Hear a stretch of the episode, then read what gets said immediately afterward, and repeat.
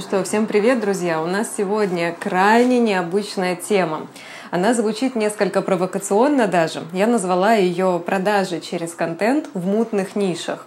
Слово «мутные» вызывает большие вопросы. Кого я называю мутными и почему, если эти темы такие мутные, их все-таки нужно продавать и продвигать публично? Давайте сразу оговоримся. Мутные ниши — это характеристика, которую дают люди, то есть клиенты, которых очень хочется а, расположить к себе, но по какой-то причине они не ценят, какой классный контент мы делаем и какая классная у нас профессия. Я разделяю все очень просто. Есть товарные ниши и конкретные услуги. Например, продаем еду, мебель или такую услугу, как фотосессия, макияж, ну или, допустим, юридическое сопровождение. Вот тут все понятно. Понятно, что это такое, понятно, для кого это нужно и какой будет результат. Результат можно измерить. Мебель будет куплена, дом будет отремонтирован, а, юридическая консультация позволит, например, правильные документы собрать, фотосессия принесет фотографии, то есть все понятно. Но когда мы заходим в нишу мягких вот этих профессий, мягкие ниши, они внезапно из мягких превращаются в мутные. Астрологи, нумерологи, регрессологи, энергопрактики, аксесс-барс специалисты, они же энергопрактики, телесно-ориентированные психологи, тарологи, гвоздитерапевты, проводники, а, те, кто собирает женские круги. Поняли, да, о ком я говорю? К мутным нишам также еще относятся все остальные, которые работают с ментальностью и психикой. То есть психологи, как ни крути, простите, ребята, но это тоже, ну вы сами знаете, у многих людей возникают неправильные впечатления, что это за профессия. Туда же и те же специалисты, как я, которые помогают продвигаться в социальных сетях, обучают вести социальные сети. Почему мутные ниши? Потому что если правильно и ну, скажем так, подробно о них не говорить, ничего не понятно. И клиент сидит, смотрит и думает, ты вообще зачем? Я без тебя нормально жил. У меня не было никаких проблем. Мои родители жили без таких, как ты. Чего это вдруг мне понадобится твоя услуга? И за что мне тут платить деньги? Поэтому сразу название «мутные» — это не кликбейт, это не для того, чтобы вызвать какой-то эмоциональный всплеск, ажиотаж или что-то такое. Вовсе нет. Эта фраза взята с каздевов, с исследований целевой аудитории по тем специалистам, о которых мы сегодня будем говорить. Я общалась со специалистами, которые хотят быть более понятными своей аудитории. То есть, чтобы когда специалист в своем блоге говорит что он предлагает, люди это сразу понимали и покупали. Ну, это самый простой показатель. Как оценить, поняли тебя или нет. Если у тебя покупают, все хорошо. Если на тебя вот так смотрят и думают, что за диво дивное, чудо чудное, и давай расскажи и вообще развлекай нас тут, или вообще нулевая активность, вот это показатель того, что вы для людей вообще непонятны. Нам с вами нужно разобраться, как в мягких нишах продвигаться так, чтобы их не считали мутными. Напомню, что вы находитесь на канале «В гостях у Марго». Вы можете меня смотреть в эфире на моем телеграм-канале. Вы можете слушать этот подкаст на любой площадке.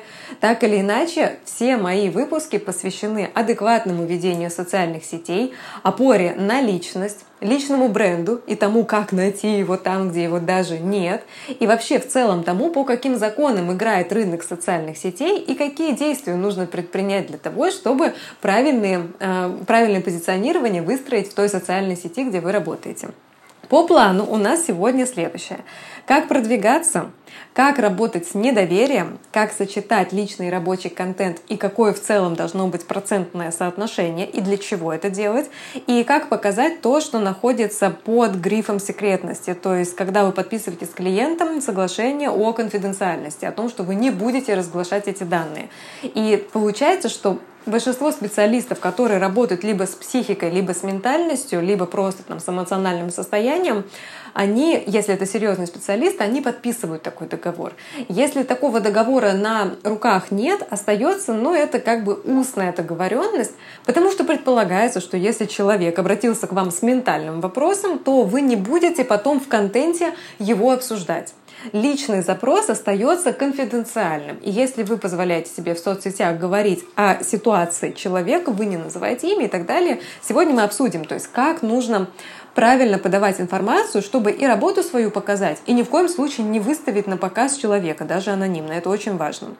Ну и в целом, в самом начале эфира я затронула, что такое эти самые мутные ниши, поэтому теперь вы знаете, что входит в это определение, и почему помогающих практиков, то есть специалистов из мягких ниш, считают очень часто, естественно, по незнанию, мутными. Но тут сразу оговоримся, что проблема не в том, как люди нас воспринимают и вас, а в том, как мы или вы подаете информацию. Потому что если мы начинаем спихивать ответственность за то, как нас поняли на других людей – это просто прямой путь к деградации.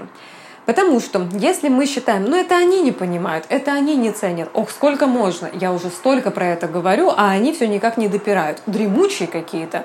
Все, то есть люди плохие, а вы хорошие. Это вообще такая стратегия, знаете, когда кажется, что все вершины уже достигнуты. Вырастает где-то сквозь череп корона на, на голове, безосновательно причем, и кажется, что ты уже знаешь все, и Вроде как не нужно ничего делать для того, чтобы стать лучше. Вот это очень плохо. Вот. Ну и в целом поговорим про продвижение и как через контент закрывать возражения и увеличивать количество продаж. Начнем с того, что если мы определили, что вот эти самые мутные ниши – это все, что касается психики, ментальности и оказания услуг без ощутимого материального продукта, э, то нам в первую очередь нужно работать с недоверием, а именно его искоренять. Откуда берется недоверие? Когда человеку непонятно, чем вы занимаетесь, из чего складывается не то что цена, давайте сразу оговоримся, мы с вами не говорим о ценообразовании. Это не значит, что я считаю, что цену нужно брать с потолка. Но если, например, цена подушки все равно складывается из сырья, которое вы покупаете либо по закупочной цене, по оптовой, мелкооптовой или еще что-то, у вас есть расходы на пошив, на ткань, на всевозможные там брак, ну, который встречается стоимость а, пошива в ателье, доставки и так далее, товары по-другому рассчитываются. Услуги, как правило, рассчитываются исходя из тарификации за час, то есть сколько стоит час рабочего времени. И самое любопытное, что чем быстрее вы выполняете свою работу, тем больше вы, по идее, зарабатываете. У нас как принято? Ну, допустим, вызываешь ты бригаду, которая будет заниматься разгрузкой твоей квартиры. Заберут вещи из одной квартиры и повезут в другую квартиру. Чем дольше они поработают, тем больше вы заплатите, а значит, тем больше они заработают. Поэтому им выгоднее помедленнее таскать всевозможные там эти пуфики и телевизоры из вашей квартиры, чтобы подольше потянуть время, потому что у них идет тоже поминутная тарификация. Каждый час у них идет доплата. Но если мы говорим о специалистах вне товарки и вне вот такой прямой услуги, то чем быстрее вы справляетесь со своей задачей, тем дороже вы стоите на рынке. Потому что если вы способны за одну консультацию, допустим, вот если прийти на консультацию ко мне, два часа, и у вас готовая стратегия, как вам вести соцсети. От месяца до бесконечности, в зависимости от того, насколько вы активны. Два часа. Либо я могла бы это все делать в течение там, 10 часов, 5 встреч по 2 часа устраивать и вот это все разжевывать. Тогда, получается, было бы вытягивание денег с клиента. Это когда постоянно вас не долечивают в клинике. Приходи, вылечи зуб, но я тебе вылечу не до конца. Потом ты придешь еще раз, и еще раз, и еще раз. И получается, клиента привязывают из-за того, что дают не всю информацию или не всю услугу предоставляют. Но в мягких нишах, если вы умеете э, запрос решать быстро, вы стоите дороже. Есть, безусловно, ситуации, когда необходима серийная поддержка, то есть это серия сессий у психолога, например, или это серия там, сессий регресса, или а, несколько встреч а, для трактовки Таро, например. Или у меня, допустим, это может быть несколько встреч, посвященных определенной задаче, или наставничество. То есть бывают программы адаптированы не случайно под такой срок. Это тоже стоит определенных денег. Но просто услышьте главную мысль. В инфобизнесе чем быстрее вы можете за короткий срок дать плотную информацию и решить запрос человека, тем вы стоите дороже. Но вот тут и как раз кроется весь вопрос. У нас специалисты стараются через количество действий, которые они делают, объяснить стоимость своих услуг. И начинается. У меня вот обучение, я за него вот столько заплатила, так что будьте добры, платите мне подороже. Я не просто так за себя э, так э, уверена. Все, это ужасно звучит. Ну, то есть, когда я читаю такую амбициозную тираду. Типа я 300 тысяч вложила в обучение, поэтому услуга у меня не может стоить дешево. У меня возникает вопрос.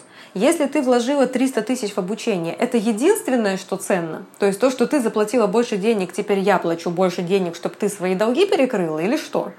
То есть не нужно никогда аргументировать ценой, чтобы повысить ценность. Нужно сказать, что я прошла обучение длительностью там такое-то, научилась вот этому. Благодаря этому я теперь умею делать это так, а это вот так. Теперь я могу привести к вот такому результату. Вот так умею там 3% специалистов на рынке. Я в эти специалисты вхожу. То есть, обращаясь ко мне, у вас будет такой, такой, такой результат, вот такой формат работы. И я за это обучение как бы еще 300 тысяч заплатила. Но самое главное, что это было инвестиция для того, чтобы работать с вами максимально эффективно. И вы получаете лучший результат из возможных на рынке. Вот тогда человек не думает, что у вас стоит дороже, потому что вы дофига денег тратите на всякое продвижение себя и на всякое обучение. То есть прошел тот период, когда количество вложенных денег в обучение являлось конкурентоспособным преимуществом. Раньше было как?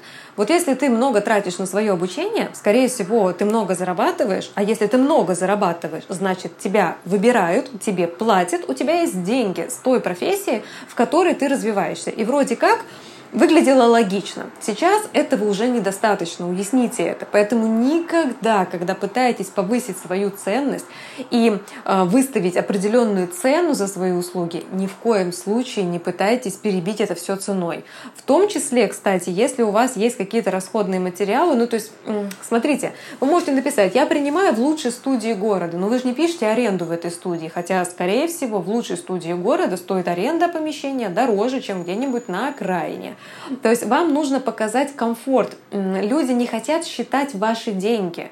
Если вы будете говорить, у меня чай очень дорогой, кофе очень дорогой, лучшая студия, которая стоит очень дорого, и я еще очень дорого заплатила за обучение, поэтому у меня услуга стоит дорого. Все, это провал. Это просто а, самая худшая стратегия позиционирования, какая только может быть. Но если вы скажете, мой чай самый вкусный, и он с таким-то, таким-то вкусом, ароматом, я вам предлагаю его сразу, у меня там такой-то, такой-то кофе, вы можете выбрать, если вы разбираетесь в кофе, то вам точно будет приятно, потому что я об этом тоже позаботилась. Моя студия находится в очень удобном месте, тут есть парковка, красивый ремонт, вы будете ощущать себя кайфово и так далее. Вот за что люди будут платить. А не когда вы перечисляете прайс-лист ваших ежемесячных расходов, которые якобы должны оправдывать ту цену, которую вы выставляете. Вот, соответственно, работа с недоверием — это всегда а, знаете как, работа с прозрачностью. Чем более запутано то, что вы делаете, и то, как вы о себе рассказываете, тем больше недоверия. Потому что любое сомнение — это всегда ощущение, что вы бесполезны. Ну, то есть, например, а, вы смотрите и думаете, а ну мне зачем? А точно ли это сработает? А, тут два момента. Либо вы обещаете слишком много, и человек думает, неужели это все возможно, и отсюда недоверие. Либо вы говорите то, что человека не цепляет, и у него недоверие в целом к нише. Ну, типа, зачем ты вообще существуешь? То есть два варианта. Либо неужели возможно, либо зачем это вообще все нужно. Вот какое бывает недоверие. Соответственно, чтобы развеять недоверие, связанное с невероятным результатом, Просто достаточно объяснить, с помощью чего он достигается. Вас же не удивляет, что вам в ресторане подают готовый борщ. Но просто для этого есть овощи, посуда, кухня и повар. И благодаря этому вы в ресторане получаете борщ. Но если бы вам в чистом поле сказали, что сейчас у тебя появится борщ, вы бы отнеслись к этому с недоверием. Неужели это возможно, когда я не вижу вокруг ни корзинки с овощами, ни мяса, ни огня? Ничего, даже посуды нет. Как же ты мне подашь борщ? Вот в блогах бывает именно такая ситуация. В чистом поле обещают борщ с подачей вообще прям мишленовского уровня. Для того, чтобы сделать все адекватно, просто нужно показать, что хоть мы и в поле, вот смотри, у меня за спиной корзинка и так далее. Понимаете, что имею в виду? То есть работа с недоверием, если страх невероятного результата, Нужно объяснить, что вы действительно понимаете, как этого результата достичь, и делитесь этим с клиентом. И если вы объясните шаги, вы коммерческую тайну не раскроете, и за вас этот человек не повторит. Вы всего лишь дадите четкое понимание, что с вами безопасно. И это все делается через контент. Берем другую крайность, откуда может браться недоверие. Когда смотрит на вас человек и думает, вообще зачем ты есть? Ну, зачем вообще это все существует? Какой-то бред. Вот тут идет от полного непонимания. То есть в первом случае неверие в грандиозный результат, а во втором случае ощущение вашей бессмысленности. И тут возникает всегда ощущение, что вы либо самозванец, который Бог знает, что о себе возомнил, либо вы шарлатан, который просто разводит людей, либо вы фантазер, который сам верит в свои фантазии, но опять же продает только фантазии. Так или иначе, есть ощущение, что с вами работать бесполезно. Деньги платишь вам за воду или за воздух, за что там платят деньги, да? Как с этим работать? Объяснять, откуда берется вообще востребованность этого направления. То есть, если вы астролог, то вы рассказываете, что такое астрология, для чего она есть, какое место вы там занимаете, какими знаниями вы владеете, что будет, если к вам обратиться, и как можно получить результат, как его измерить, каким может быть результат и так далее. Если что, это сейчас можно было записывать, это прям целая контентная стратегия. Ну, на примере астролога. И самое интересное, что когда вы начинаете это все рассказывать, есть один подводный камень, очень-очень опасный. Можно совершить ошибку. Когда вы начинаете убеждать свою аудиторию, своих подписчиков в том, что у вас очень классная деятельность и что она не бутафория, не шарлатанство, что все очень круто, есть риск начать говорить просто о нише, но не о себе. Сейчас поясню, может быть, немножко сложно звучит, вот Смотрите, появилась социальная сеть внутри социальной сети. Вот был Инстаграм, да, ныне запрещенная сеть на территории Российской Федерации. Вот еще появилось у нее ответвление, это Триц. Триц, как ее правильно произносить, до сих пор не знаю. И вот представляете, вы, допустим, говорите, вот классно, если развивать инсту, и вообще появилась сеть Триц. Вот там нужно делать то-то, то-то, то-то, это вам поможет туда-сюда. В этот момент вы выступаете промоутером социальной сети и всячески нивелируете себя. То есть есть ощущение, что вы просто рассказываете, какие возможности есть у соцсети, как будто вам всего лишь выгодно, чтобы человек зашел в эту социальную сеть. Так мог бы повести себя человек, который является разработчиком или пиар-специалистом по продвижению этой социальной сети. Но если в этот спич добавить свое авторство и сказать «я считаю, что в ТРИЦ имеет смысл делать то-то, то-то, по моим наблюдениям будет это, советую вам делать то-то» и так далее, вы автоматически кастомизируете эту информацию. Ну что это значит? Присваиваете ее себе. И в том и в другом случае вы делились своим личным мнением. Вы давали рекомендацию, по какой причине выгодно прийти в социальную сеть, в эту, например, прямо сейчас.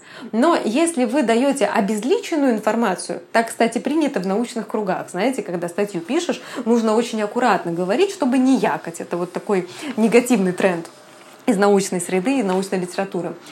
А вот если вы свое мнение не стесняетесь озвучивать как свое, то сразу ваша ценность в нише больше. Так о каком подводном камне я говорила? Представим, опять же, если вы астролог, и вы начинаете говорить, астрология зародилась тогда-то, такие-то методы существуют. Вот так вот люди себя познают. Люди, соприкоснувшиеся с астрологией, узнают вот это. Выгода в том-то. Чуете, чем попахивает?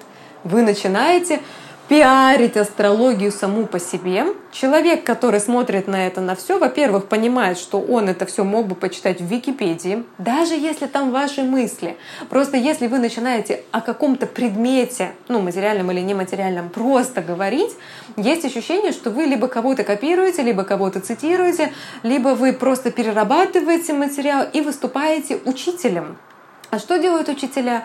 Они дают общепринятые знания без своего личного мнения. Они знакомят с теми наработками интеллектуальными, которые уже существуют в нашей культуре и в нашем времени. Все.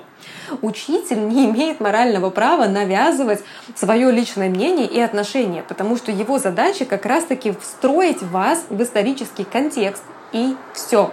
И когда вы в своем блоге начинаете выступать вот таким вот учителем, не ждите охватов, не ждите реакций, не ждите даже доверия, потому что если нет охватов, значит нет внимания. Если нет внимания, значит эту информацию не изучали. А если ее не изучали, значит не поменялось отношение к этой информации. А если не поменялось отношение, то доверие тоже не сформировалось. Чувствуете, какой замкнутый круг? Получается, что для того, чтобы говорить о своей нише так, чтобы и себя в ней не растворить, нужно говорить о нише через себя. То есть я в астрологии люблю это, я применяю это. На своем примере в астрологии я. Когда я читала то-то, знаете ли вы, что это, а я не знала.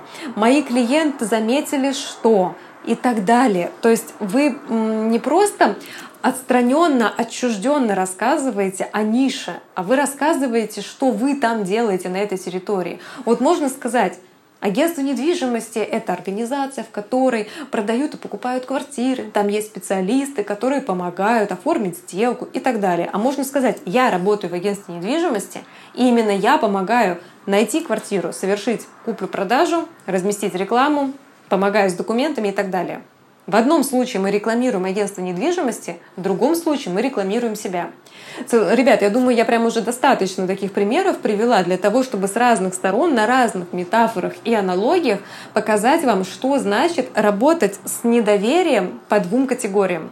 Еще раз напомню, резюмирую, да, что одно недоверие — это когда слишком грандиозный результат, в который человеку верится с трудом, и дала механизм, как с этим работать. А другой э, источник недоверия — это когда вообще непонятно, кто вы и про что вы. И тоже дала инструкцию, как с этим работать. А, соответственно, чтобы это все грамотно подавать, нам нужно сочетать как-то личный и рабочий контент. И следующий пункт, который я хотела с вами как раз обсудить, это сочетание личного и рабочего контента. Если вы до этого представляли себя на месте вот этого специалиста из мягкой ниши, которая не хочет быть мутной, то вы уже поняли, личный контент вообще-то это локомотивчик, это двигатель прогресса. Но все же я этот момент уточню и конкретизирую. Рабочий контент в личном блоге это тоже не до конца прям чисто рабочая тема. Смотрите, если вы провели консультацию, это рабочий контент – но если вы перед этим сказали, как вы к этой консультации подготовились, Например, это была личная встреча, и вы решили сделать определенный там образ для того, чтобы быть нарядной на этой консультации. Или перед консультацией вы прочитали какую-то статью, которая вас на что-то вдохновила, то вы уже тесно сплетаете личный и рабочий контент. Когда вы в рабочем контенте даете, допустим, чисто кейс, ко мне пришел человек с запросом таким-то, я задала такие-то вопросы, вот что я сделала, вот что мы получили в результате, вот отзыв клиента. Это, кстати, тоже под запись. Цепочка работы с клиентами и создание кейса. И вот когда вы такой кейс создаете, если вы в конце добавляете специю в виде своей эмоции, например, мне было очень радостно увидеть, что те методы, которые я изучила там, на ближайшем обучении, настолько эффективны, и что я их внедряю в консультации, и они повышают э, результат от работы со мной. Вы таким образом сразу и личные эмоции добавляете, и делаете отсылку к тому, что вы обучались, а это важно как для тех, кто это видел, напоминалочка, так и для тех, кто об этом не знал. Это заявление, факт, что ага, вы еще где-то обучались. То есть вы можете вшить несколько смыслов на нескольких уровнях.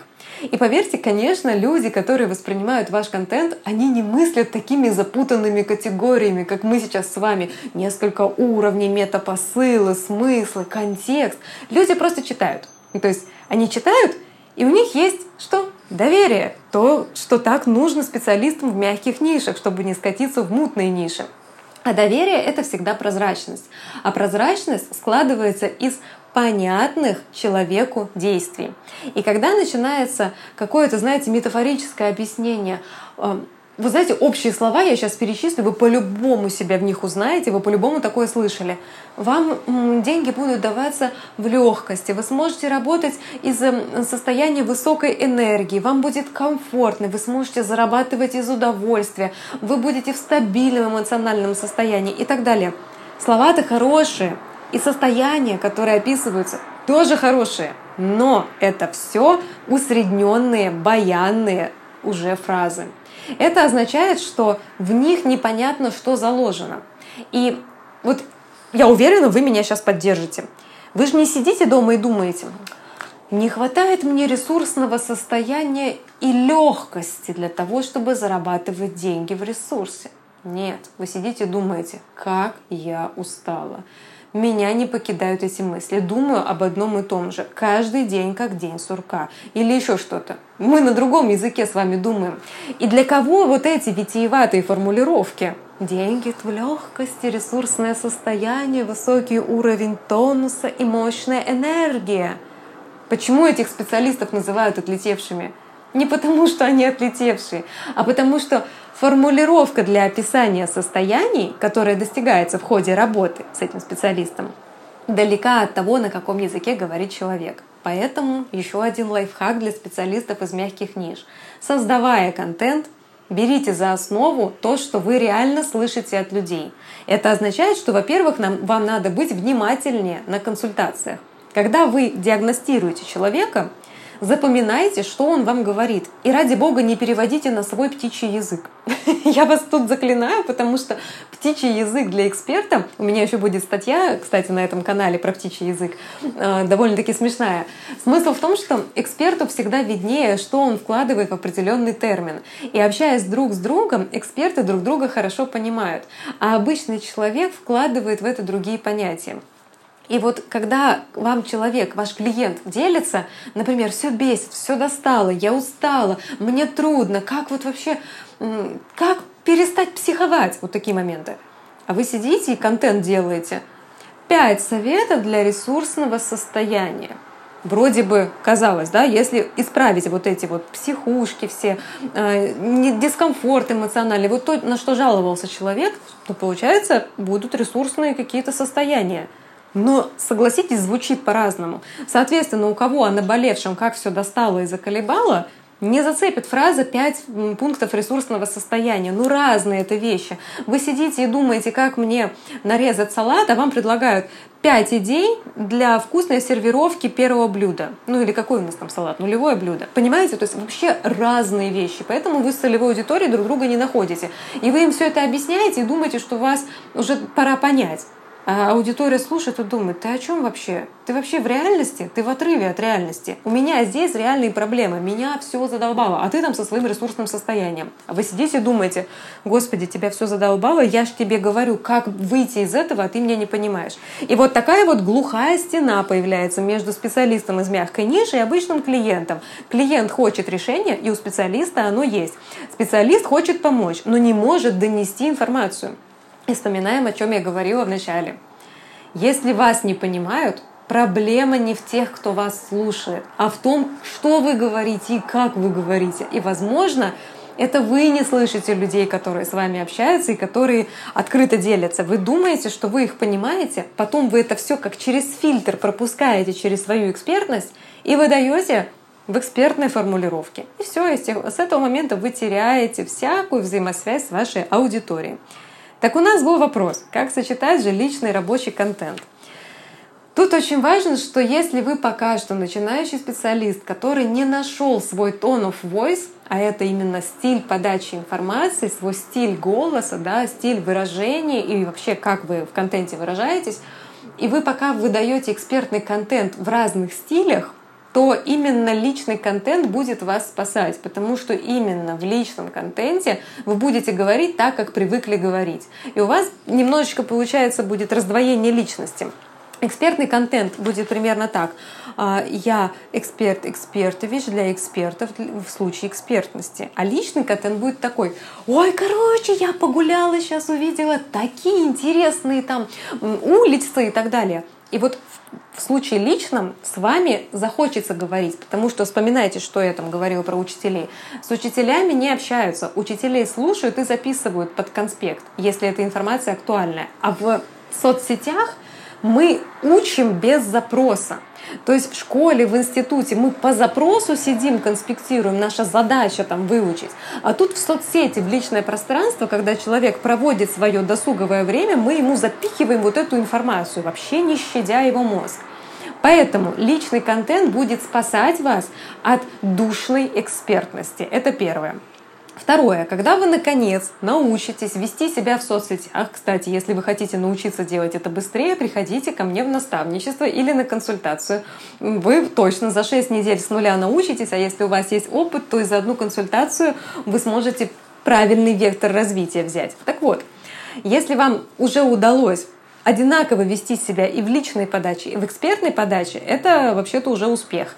И вы сможете с помощью личного контента больше раскрывать свою экспертность. То есть вы говорите буквально 10% о каких-то рабочих моментах, а потом переходите на личное. И вот это гораздо важнее для аудитории, и именно это приводит к покупке. Но об этом есть в моих других эфирах, можете посмотреть. Вот. И очень важный момент. Если вам нужно показать то, что под э, НДА, да, разгла...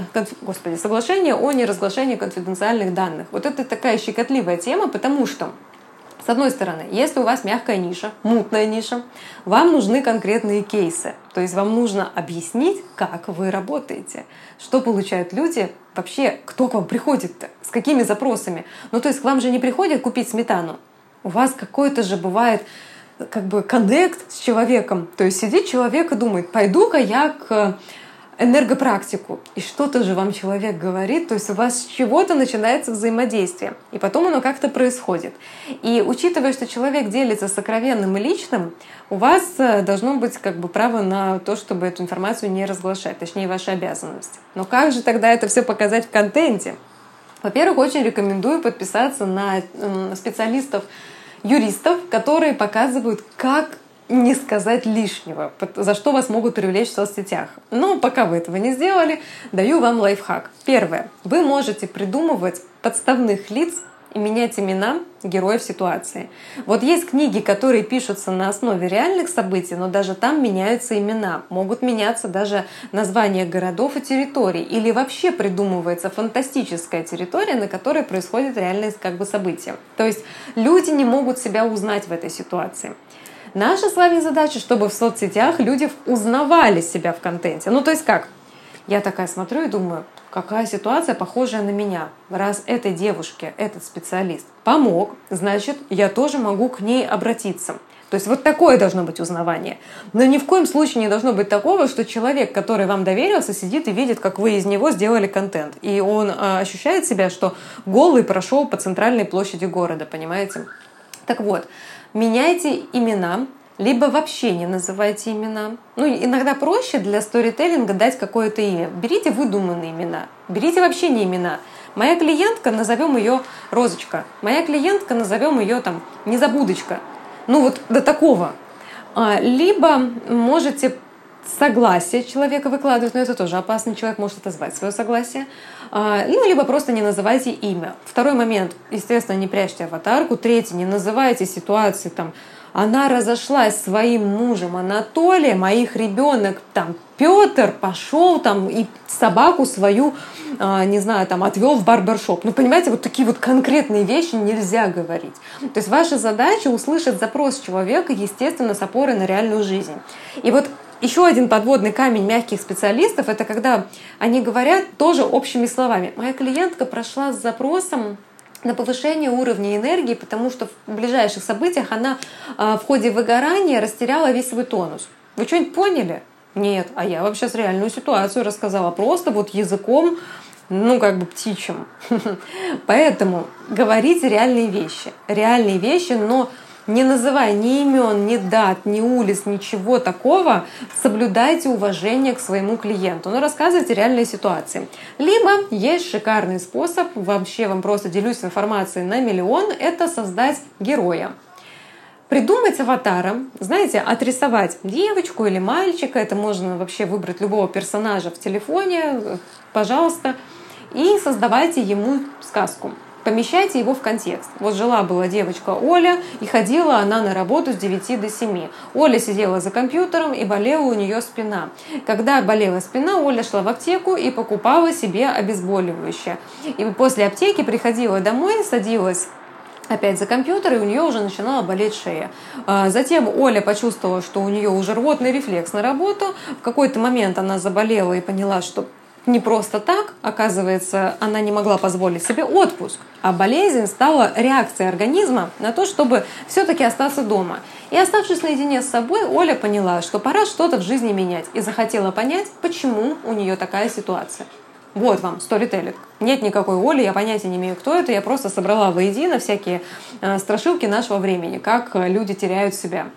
И дальше вы рассказываете, как бы вы поработали с Олей. Я бы задала Оле несколько вопросов. Такие-то, такие-то. Из этих вопросов есть вот такие варианты. Я бы предложила то-то, то-то, то-то.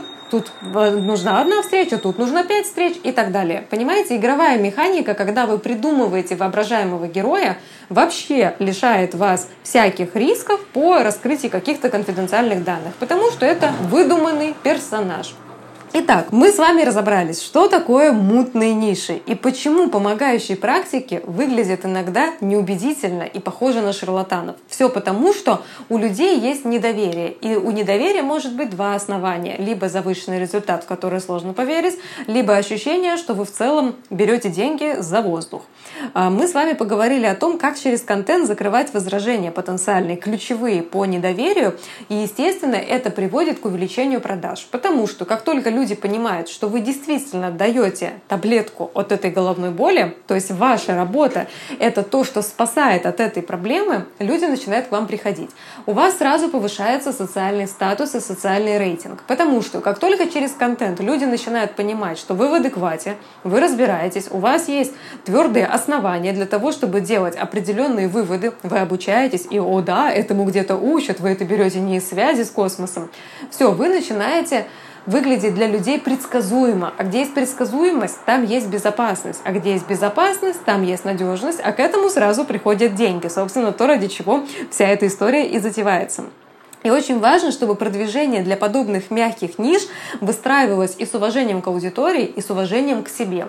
Потому что чем более мутно о себе рассказывает специалист, тем менее уважительно он к себе относится. Он как бы обесценивает весь свой труд, который вкладывает для того, чтобы стать лучше. Соответственно, если вы по долгу своей профессии относитесь к тем самым мутным нишам, ну вы уже понимаете, да, что это все шутка, то, пожалуйста, заботьтесь о том, чтобы в своем контенте сохранять свою личность и всегда расшифровывать процессы, которые являются неотъемлемой частью вашей работы. Распаковывайте смыслы, объясняйте людям, что вы с ними делаете, откуда вы берете информацию, почему это работает. И говорите максимально простым языком, опираясь на те формулировки, которые люди сами вам говорят, а не те, которые кажутся вам более красивыми. Итак, на этом этот эфир подошел к концу. Через неделю увидимся также на этом канале, также либо в телеграм-канале, либо в подкасте. Буду рада вашим комментариям, обратной связи. Внедряйтесь в комментарии, пишите свой опыт. Если вы из мутной ниши, пожалуйста, напишите, были ли у вас сложности с продвижением себя и были ли у вас клиенты, которые до определенного момента вообще не понимали, зачем вы существуете. Вместе мы с вами сможем разобраться, как сделать эту нишу более прозрачной и более привлекательной для других людей. Но у меня на сегодня все. Красивых вам блогов, удачных продаж, классной недели и до встречи! Встречи!